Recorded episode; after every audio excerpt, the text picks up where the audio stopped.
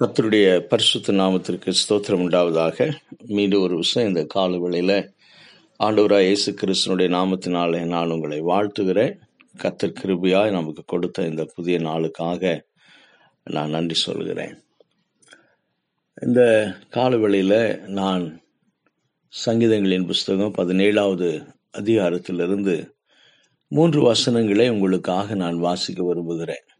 நேற்று தினத்தில் பதினேழாவது சங்கீதம் பதினான்கு பதினைந்து வசனங்களை எப்படி நாம் இம்மை மறுமை என்ற காரியத்தை கருத்தில் வைத்து நாம் தேவனுடைய பிள்ளைகளாக இருக்கிற பட்சத்தில் நாம் மறுமைக்குரிய காரியத்தில் நித்தியத்துக்குரிய காரியத்தில் நாம் கவனமாக இருக்க வேண்டும் கவனம் செலுத்த வேண்டும் என்று சொல்லி பேசினேன்.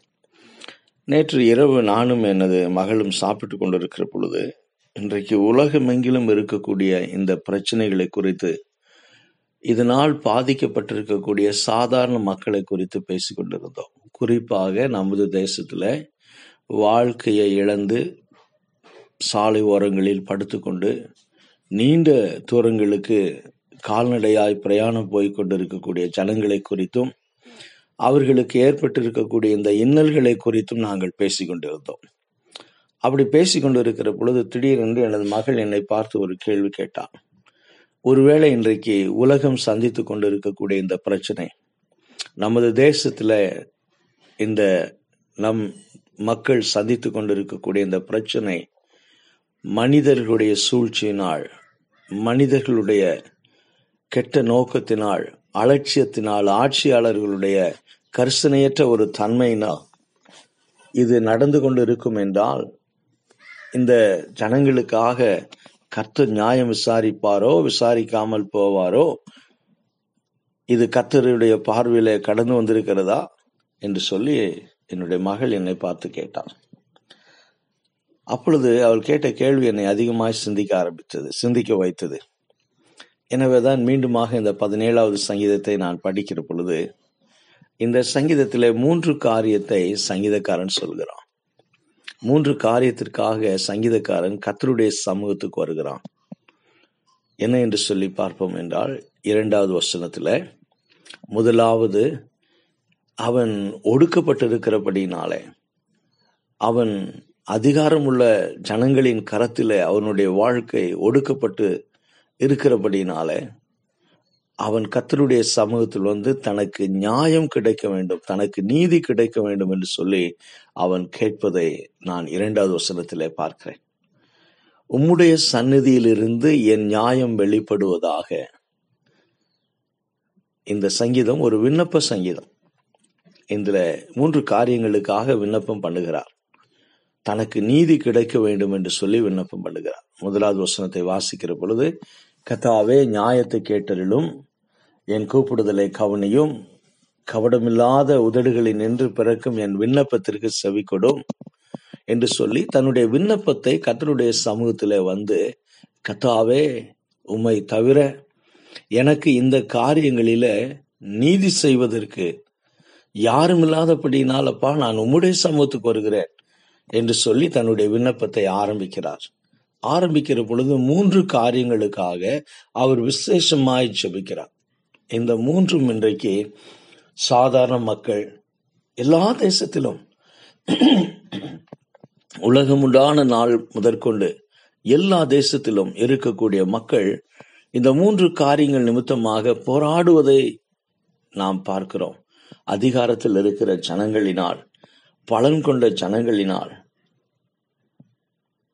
ஆட்சியில் இருக்கக்கூடிய ஜனங்களினால் இந்த உலகத்தில் இருக்கக்கூடிய சாதாரண மக்கள் துன்பங்களை அனுபவிக்கிறார்கள். சில வேளைகளில் கொலை செய்யப்படுகிறார்கள்.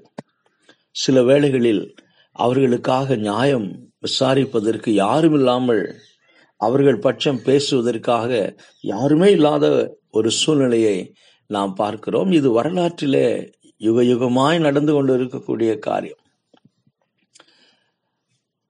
ஆனால் தேவனுடைய பிள்ளைகள் இந்த கால வேளையில ஒரு காரியத்தை அறிந்து கொள்ள வேண்டும். நம்முடைய தேவன் இந்த உலகத்தை உண்டாக்கினவர். எல்லா ஜனங்களையும் அவர் போஷிக்கிறவர் அவர் வழி நடத்துகிறவர். ஆகினாலே இந்த பூமியின் கீழே சூரியனுக்கு கீழே பூமியின் மேலே எங்கெல்லாம் அநியாயம் அநீதி துன்மார்க்கம் இவைகளினால் அவருடைய கரத்தில் படைக்கப்பட்ட பிள்ளைகள் அவர்கள் யாராக இருந்தாலும் சரி அவர்கள் பாதிக்கப்பட்டிருக்கிறார்களோ அவர்கள் நிமித்தமாக கர்த்தர் நியாயம் விசாரிக்கிறவராக அதை அறிந்தவராக இருக்கிறார் என்று சொல்லி நாம் வேதத்திலே வாசிக்கிறோம். நாம் ஆதியாமத்தை எடுத்து படிக்கிற பொழுது நான்காம் அதிகாரத்திலே காயினை பார்த்து கத்தர் கேட்கிறார் உன் சகோதரன் எங்கே? அவனுடைய ரத்தம் பூமியிலிருந்து என்னை நோக்கி கூப்பிடுகிறது என்று சொல்லி அங்கே கத்தர் சொல்வதை நாம் பார்க்கிறோம். ஆபேலனுடைய ரத்தம் பூமியிலே சிந்தப்பட்ட பொழுது காயின் நினைத்திருக்க கூடும் இது யாருக்கும் தெரியாது. அல்லது என்னை யார் நியாயம் விசாரிப்பார்? யாருக்கு நான் பயப்பட வேண்டும் என்று சொல்லி காயின் நினைத்திருக்க கூடும் ஆனால் கத்தர் காயினை பார்த்து கேட்டார் உன் சகோதரனுடைய ரத்தம் இந்த பூமியிலிருந்து என்னை நோக்கி கூப்பிடுகிறது. ஒருவேளை நான் யோசித்து பார்த்தேன் நாபலினுடைய ரத்தம் கத்தருடைய சமூகத்துல கூப்பிடுகிற பொழுது என்ன சொல்லி இருக்கும் என்ன சொல்லி இருக்கும் ஆண்டவரே எனக்கு ஏற்பட்ட அநீதியை பாரும். என் சகோதரன் என்று தானே நான் நம்பினேன். எனக்கு ஏற்பட்ட இந்த அநீதியை நீர் பாரும் என்று சொல்லி நிச்சயமாய் ஆவியனுடைய ரத்தம் சொல்லியிருக்க வேண்டும். அடுத்து நாம் நாம் யோசிப்பை குறித்து பார்க்கிற பொழுது தகப்பனுடைய பேச்சை கேட்டு தன்னுடைய சகோதரிகளுக்கு நன்மை செய்ய வேண்டும் என்ற நோக்கத்தோடு அவர்கள் ஊரு விட்டு ஊர் கடந்து போன பிறகும் கூட அவர்களை தேடி அலைந்து அவர்களிடத்திலே போய் நலம் விசாரித்த ஒரு சகோதரனுக்கு அவர்கள் செய்த காரியம் என்னவென்று சொல்லி நாம் அறிந்திருக்கிறோம். அவன் எகிப்திலே போர்த்திபானுடைய வீட்டிலே அடிமையாய் இருக்கிற பொழுது யோசிப்பனுடைய ஆவி எவ்வளவாய் வேதனைப்பட்டிருக்கும். தனக்கு நியாயம் கிடைக்க வேண்டும் தனக்கு நீதி கிடைக்க வேண்டும் என்று சொல்லி நிச்சயமாய் அவனுடைய இருதயத்தின் ஆழத்துல எங்கோ கத்தாவே நான் நான் நான் குற்றமில்லாமல் நான் தேவையில்லாமல் இந்த சூழ்நிலைக்குள்ளாக கடந்து போய் கொண்டிருக்கிறேனே. என் பட்சம் பேசுகிறவர் யார்? அது மாத்திரமல்ல போத்திபானுடைய வீட்டிலிருந்து அவன் அடுத்து சிறைச்சாலைக்கு போகிற பொழுது அவனுடைய இருதயம் எவ்வளவாய் துடித்திருக்கும்? யோசித்து பார்ப்போம். இது இன்றைக்கு உலகம் உண்டான நாள் முதற்கொண்டு இப்படியாக நாம் வேதாகமத்திலே பலரை நாம் பார்க்கிறோம். அநேக நேரத்தில் தேவனுடைய பிள்ளைகள் ஒடுக்கப்பட்டு இருப்பதை நாம் பார்க்கிறோம். இங்கே இந்த பதினேழாவது சங்கீதத்தில் கூட தாவிது ஒடுக்கப்படுகிறபடினாலே ஒன்பதாவது வசனத்தை நீங்கள் வாசிக்கிற பொழுது என்னை ஒடுக்குகிற துன்மார்க்கருக்கும் என்னை சூழ்ந்து கொள்ளுகிற என் பிராண பகஞ்சருக்கும் துன்மார்க்கர்கள் என்னை ஒடுக்குகிறார்கள் ஆண்டவரே. என்னை என்னை என்னை பகைக்கக்கூடிய ஜனங்கள் என் பிராண பகைஞர் என்று சொல்லுகிற பொழுது என்னை என்னுடைய மரணத்தை விரும்பக்கூடிய ஜனங்கள் கூட என்னை சூழ்ந்து அதிகமாக இருக்கிறார்கள். தாவிதனுடைய பல சங்கீதத்திலே நீங்கள் வாசிக்கிற பொழுது அநேக எதிராளிகள் கொடுமையான எதிராளிகள் மாம்சத்தை பட்சிக்க வேண்டும் என்று சொல்லி விரும்பக்கூடிய துஷ்ட மிருகங்களைப் போல எதிராளிகள் தாவிதனுடைய வாழ்க்கையில இருப்பதையும் அவர்கள் அநியாயமாய் அவர்கள் அவர்கள் அவர்களிடத்துல அதிகாரம் இருந்தபடியினால அவர்கள் துன்மார்க்கமாய் ஒரு தேவ மனிதனை ஒடுக்குவதாக பல சங்கீதங்களிலே தாபிது முறையிடுவதை நாம் பார்க்கிறோம். இன்றைக்கு இன்றைக்கு அநேக உலகத்தில் ஏற்பட்டிருக்கக்கூடிய துன்பங்கள் ஆட்சியாளர்களுடைய தவறான கொள்கைகளினால் அல்லது தவறான முடிவுகளினால் அல்லது சர்வாதிகார ஆட்சியினால் உலகம் முழுவதும் வரலாற்றை புரட்டி பார்க்கிற பொழுது உலகத்தில் ஏற்பட்ட யுத்தங்களினால் யாரோ ஒரு சிலருடைய தேவையற்ற ஒரு பேராசையினால் தேவ சாயலில் உண்டாக்கப்பட்ட லட்சக்கணக்கான ஜனங்கள் கொலை செய்யப்பட்டிருக்கிறார்கள். அதையெல்லாம் நினைத்து பார்க்கிற பொழுது கத்தர் எங்கே இருக்கிறார் என்று சொல்லி உலக மக்கள் யோசிப்பார்கள். இந்த கால வேளையில சங்கீதக்காரன் கத்தருடைய சமூகத்தில் வந்து தேவன் நியாயம் விசாரிக்கிறவர் உம்முடைய சமூகத்திலிருந்து எனக்கு நியாயம் கிடைக்க வேண்டும் என்று சொல்லுகிற பொழுது மனிதர்கள் இடத்துல சில நேரங்களில நியாயம் இல்லாமல் போகிறது. மனிதர்களிடத்தில் சில நேரங்களில் அவர்கள் நீதி இல்லாதவர்களாக இருக்கிறார்கள். நேற்றைய தினத்தில் கூட செய்தியில் நான் கேட்ட ஒரு காரியம். இந்த குவாரண்டைன் டைம் என்று சொல்லக்கூடிய இந்த நாட்களில் டொமஸ்டிக் வயலன்ஸ் அதாவது பெண்களுக்கு பெண்களுக்கு எதிராக வீடுகளில் நடக்க நடந்து கொண்டு இருக்கக்கூடிய வன்முறைகள் அதிகரித்து கொண்டே இருக்கிறது என்று சொல்லி நியாயாதிபதிகள் அதை குறித்து கரிசனை ஜட்ஜஸ் அதை குறித்து நீதிபதிகள் அதை குறித்து கரிசனையா சில காரியங்களை சொல்லியிருந்தார்கள். ஒருவேளை இது இந்திய தேசத்தில் தான் அப்படி நடக்கிறது என்று சொல்லி நாம் நினைப்போம் என்றால் மிக மிக தவறு. அமெரிக்க தேசத்திலும் இதுதான் நடந்து கொண்டிருக்கிறது. பொருளாதாரத்துல சிறந்த ஒரு இடம் என்று நாம் கருதுகிறோம். அதிகம் படித்தவர்கள் அதிகமாய் அஹ், உலக ஞானம் பெற்றவர்கள் என்று சொல்லி நாம் நினைக்கிறோம்.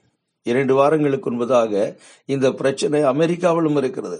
டொமஸ்டிக் வயலன்ஸ் பெண்களுக்கு விரோதமாய் சிறு பிள்ளைகளுக்கு விரோதமாய் அங்கே பெற்றோர்களால் புருஷன்மார்களால் ஏற்படக்கூடிய வயலன்ஸ் வன்முறைகள் அதிகமாய் இருக்கிறது என்று சொல்லி அமெரிக்க தேசத்திலும் இதை குறித்து பேசினார். நேற்று தினத்தில் நமது தேசத்துல இந்த இந்த நாட்களில பெண்கள் வீடுகளில் அடைபட்டு இருக்கிற பொழுது பிள்ளைகள் அடைபட்டு இருக்கிற பொழுது அவர்கள் யாரிடத்தில் இருக்கிறார்கள்? யாரோடு அவர்கள் வசித்துக் கொண்டு இருக்கிறார்கள் தங்களுடைய புருஷனோடு இருப்பார்கள் தங்களுடைய பெற்றோர்களோடு இருப்பார்கள் தங்களுடைய உறவினர்களோடு இருப்பார்கள். அவர்களோடு தான் அவர்கள் வசித்துக் கொண்டிருக்கிறார்கள். இந்த நாட்களில் அ- உறவினர்களும் பெற்றோர்களும் புருஷன்மார்களும் ஸ்திரீகளுக்கும் இந்த பலவீனமான ஜனங்களுக்கும் பாதுகாப்பாய் கொடுக்க வேண்டும். பாதுகாப்பான உணர்வை கொடுக்க வேண்டும். மாறாக வன்முறைகள் அவருக்கு அவர்களுக்கு விரோதமாய் நடந்து கொண்டிருக்கிறது என்று சொல்லி நினைக்கிற பொழுது அவர்கள் யாரிடத்திலே போவார்கள்? இன்றைக்கு இன்றைக்கு இந்த சூழ்நிலையை நாம் அநேக இடங்களில பார்க்கிறோம். சில அனாதை விடுதிகளில கைவிடப்பட்ட பிள்ளைகளுடைய விடுதிகளில இந்த பிள்ளைகள் பலம் படைத்தவர்களால் அதிகாரம் உள்ளவர்களால் பெண் பிள்ளைகளாய் இருப்பார்கள் என்றால் அவர்கள் தவறான வழியிலே அதிகமாய் பல வருஷங்களாக அவர்கள் ஒடுக்கப்பட்டு பயன்படுத்தப்பட்டு வருகிறார்கள். அல்லது சில வேளைகளில் நாம் வாட்ஸ்அப் ஃபேஸ்புக் போன்ற இடங்களில பார்க்கிறோம். இந்த இந்த அனாதை விடுதிகளில் சிறு பிள்ளைகள் அதிகாரிகளால் அடிக்கப்படுவதை துன்புறுத்தப்படுவதை நாம் பார்க்கிறோம். இந்த இந்த சூழ்நிலையில அவர்களுடைய இருதயம் யாரிடத்திலே போய் நீதி கேட்கும்? இந்த கால வழியில சங்கீதக்காரன் போன்ற தேவ மனிதன் தாவீதை போன்ற ஒரு மனிதனுக்கே இந்த சூழ்நிலை என்றால் சாதாரணமான மக்களுடைய நிலைமை யோசித்து பாருங்கள். ஆனால் நியாயம் விசாரிக்கிற தேவன் ஒருவர் இருக்கிறார். நீதி சரி கட்டுகிற தேவன் ஒரு- ஒருவர் இருக்கிறார். அநேக நேரத்தில் நம்முடைய மனபாரங்களை அநியாயமாய் நாம் ஒடுக்கப்படுகிற பொழுது அநியாயமாய் நாம் துன்பப்படுத்தப்படுகிற பொழுது ஐயோ யாரிடத்துல போய் சொல்லுவேன்? யாரிடத்திலே என் மனசஞ்சலத்தை இறக்கி வைப்பேன் என்று சொல்லி நாம் பரிதவிப்பது உண்டு. கருமையான தேவனுடைய பிள்ளைங்களே இந்த கால வேளையில சங்கீதக்காரர் சொல்லுகிறான் கத்தாவே நீர் ஒருவரே நீதி உள்ளவராய் இருக்கிறபடினாலே ஒரு ஒரு- நீர் ஒருவரே நியாயமுள்ள தேவனாய் இருக்கிறபடினால் கத்தாவே உம்முடைய சமூகத்திலிருந்து எனக்கு நீதி வேண்டும் என்று சொல்லி அவன் சொல்வதை நாம் பார்க்கிறோம். இரண்டாவதாக ஒன்பதாவது வசனத்துல கத்தாவே உம்முடைய சட்டை நிழலிலே எனக்கு இந்த துன்மார்க்கமான ஜனங்களிடத்திலிருந்து என்னை பகைக்கிற ஜனங்களிடத்திலிருந்து எனக்கு பாதுகாப்பு வேண்டும் என்னை காப்பாற்றும் என்று சொல்லுகிறான். முதலாவதாக அவன் நீதி எனக்கு வேண்டும் ஆண்டவரே நீரே எனக்கு நீதியை வெளிப்படுத்தும் என்று சொல்லுகிறான். இரண்டாவதாக கத்தாவே இந்த உலகத்திலே வேற எங்கேயும் எனக்கு பாதுகாப்பு இல்லை ஆண்டவரே. நான் பாதுகாப்பற்ற ஒரு உணர்வோடு இருக்கிறேன். நான் பயத்தோடு இருக்கிறேன் கத்தாவேன் எனக்கு உம்முடைய சமூகத்திலிருந்து உம்முடைய செட்டின் நிழலில எனக்கு அடைக்கலம் வேண்டும் என்னை காப்பாற்றும் என்று சொல்லி அவன் சொல்லக்கூடிய ஒரு காரியத்தை இந்த ஒன்பதாவது வசனத்துல நாம் பார்க்கிறோம். இன்றைக்கு அநேகர் ஒரு பாதுகாப்பற்ற நிலைமையில தங்களுடைய சொந்த வீடுகளில் இருக்கிறார்கள். அநேகர் இன்றைக்கு பாதுகாப்பற்ற நிலைமையில தங்களுடைய சொந்த தேசத்துல இன்றைக்கு நம் நாட்டு ஜனங்கள் வாழ்ந்து கொண்டிருக்கிறார்கள். சாலை ஓரங்களில் படுத்திருக்கிறார்கள் இரவும் பகலும் நடந்து போய் கொண்டிருக்கிறார்கள் உணவில்லாமல் இருக்கிறார்கள். சில நேரங்களில் அந்த சிறு பிள்ளைகள் சாலையில இரவும் பகலும் நடந்து போகிற போகிற ஒரு காட்சியை பார்க்கிற பொழுது உணவில்லாமல் அவர்கள் நடந்து போகிற அந்த காட்சிகளை பார்க்கிற பொழுது நம்முடைய இருதயம் எவ்வளவாய் வேதனைப்படுகிறது. கத்ததாம் இவர்களை காப்பாற்ற வேண்டும். சங்கீதக்காரர் சொல்லுகிறார் ஆண்டவரே என்னை காப்பாற்றும் என்று சொல்லி. மூன்றாவதாக பதிமூன்றாவது வசனத்துல கத்தாவே நீர் எழுந்திருந்து என் எதிராளியை எதிரிட்டு அவனை மடங்கடித்து என் ஆத்துமாவை இப்படிப்பட்ட ஜனங்களுக்கு கத்தாவே துன்மார்க்கருடைய கைக்கு என் ஆத்துமாவை உம்முடைய பட்டயத்தினால் தப்புவியும்.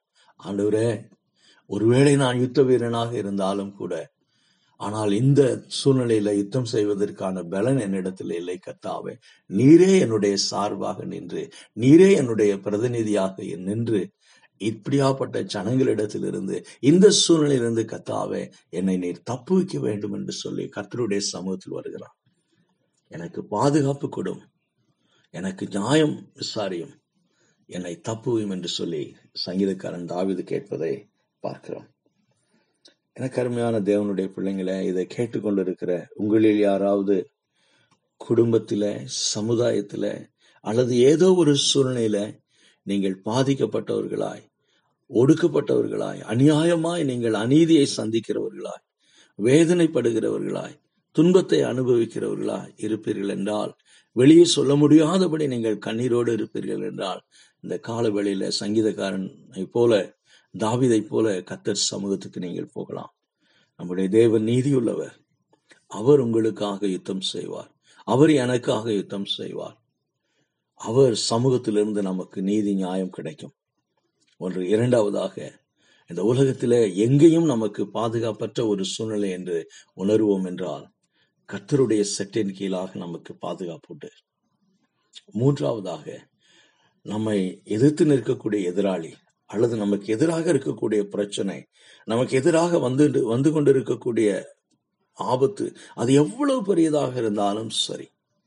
அது எவ்வளவு வல்லமையுள்ளதாக இருந்தாலும் சரி. எனக்கு எதிராக படையெடுத்து வரும் பதினாயிரம் பேருக்கு நான் பயப்பட மாட்டேன் என்று தாவிது சொல்கிறான். எனவே அந்த பிரச்சனை எவ்வளவு பெரியதாக இருந்தாலும் சரி கத்தர் உங்கள் பக்கத்திலிருந்து உங்கள் சார்பாக இருந்து உங்களை தப்பு வைப்பார் இந்த காலவெளியில இந்த நம்பிக்கையோடு இந்த நாளுக்குள்ளாக கடந்து போவோம். நியாயம் விசாரிக்கிற தேவன் திக்கற்ற பிள்ளைகளுக்கு அடைக்கலம் பாதுகாப்பு கொடுக்கிற தேவன் அவர்களை தப்பு வைக்கிற தேவன் நம்முடைய தேவன் என்று சொல்லி அறிந்து இந்த நாளுக்குள்ளாக கடந்து போவோம். கத்ததாமே இந்த வசனங்களை நமக்கு ஆசீர்வதித்து தருவாராக. ஆமேன்.